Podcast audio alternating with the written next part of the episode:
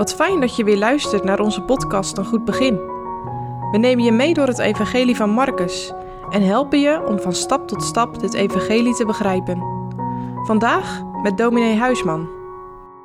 Wij lezen vandaag Marcus 15, vers 22 tot en met 41, waar het gaat over Golgotha.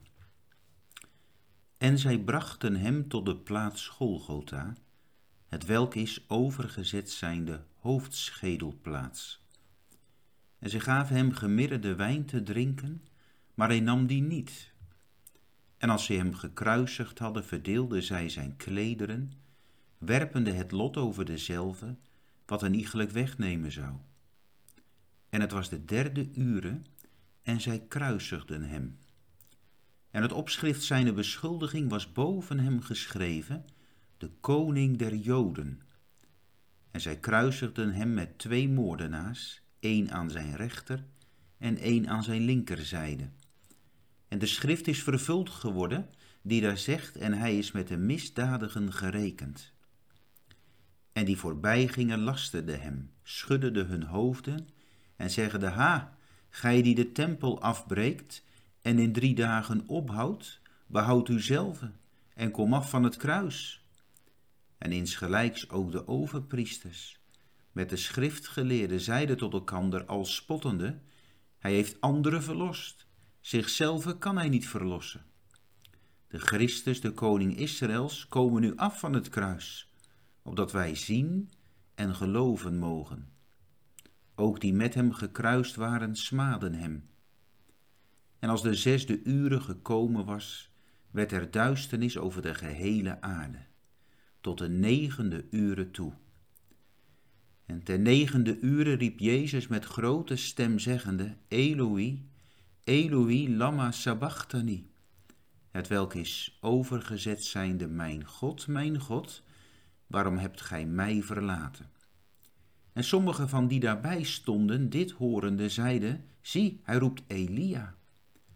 En er liep een en vulde een spons met edik en stak ze op een rietstok en gaf hem te drinken, zeggende, houd stil, laat ons zien of Elia komt om hem af te nemen.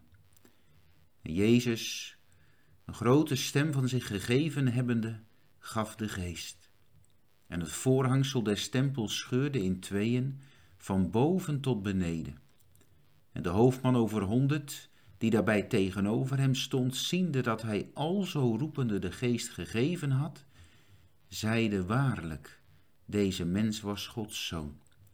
En er waren ook vrouwen van verre dit aanschouwende, onder welke ook was Maria Magdalena en Maria de moeder van Jacobus, de kleine, en van Jozes en Salome, welke ook, toen hij in Galilea was, hem waren gevolgd en hem gediend hadden, en vele andere vrouwen die met hem naar Jeruzalem opgekomen waren. Het is een lang tekstgedeelte wat wij samen hebben gelezen. In deze korte podcast is het niet mogelijk om alles uitgebreid te behandelen. En het is dan ook goed om onze aandacht te besteden aan de middelste van alle kruiswoorden: Mijn God, mijn God, waarom hebt gij mij verlaten? Dat kruiswoord, wat vooraf wordt gegaan door drie uren duisternis.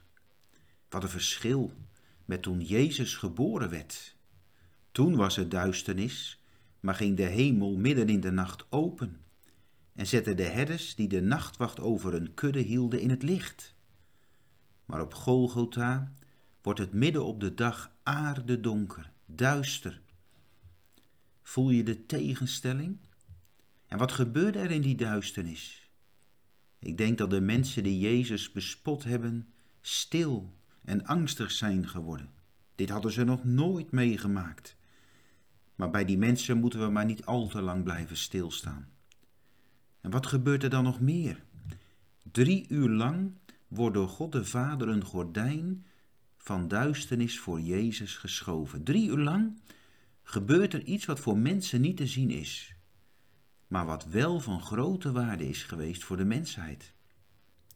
Johannes de Doper heeft ooit gezegd: Zie het lam Gods dat de zonde wegdraagt. Dat vindt in de drie uur durende duisternis zijn hoogtepunt. Die dikke duisternis vertelt ons dat Jezus de toren van zijn vader over de zonde ondergaat.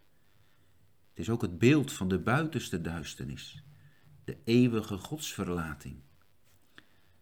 Heb jij je wel eens afgevraagd waarom?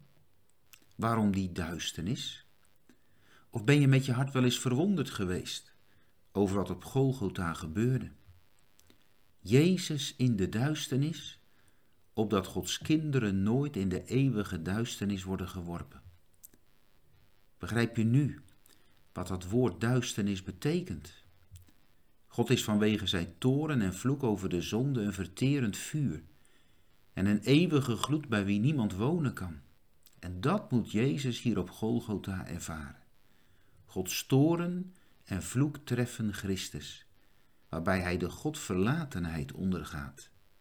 Dat doet hem uitroepen, mijn God, mijn God, waarom hebt gij mij verlaten? Maar er komt geen antwoord. God de Vader zwijgt. Het blijft stil op Golgotha.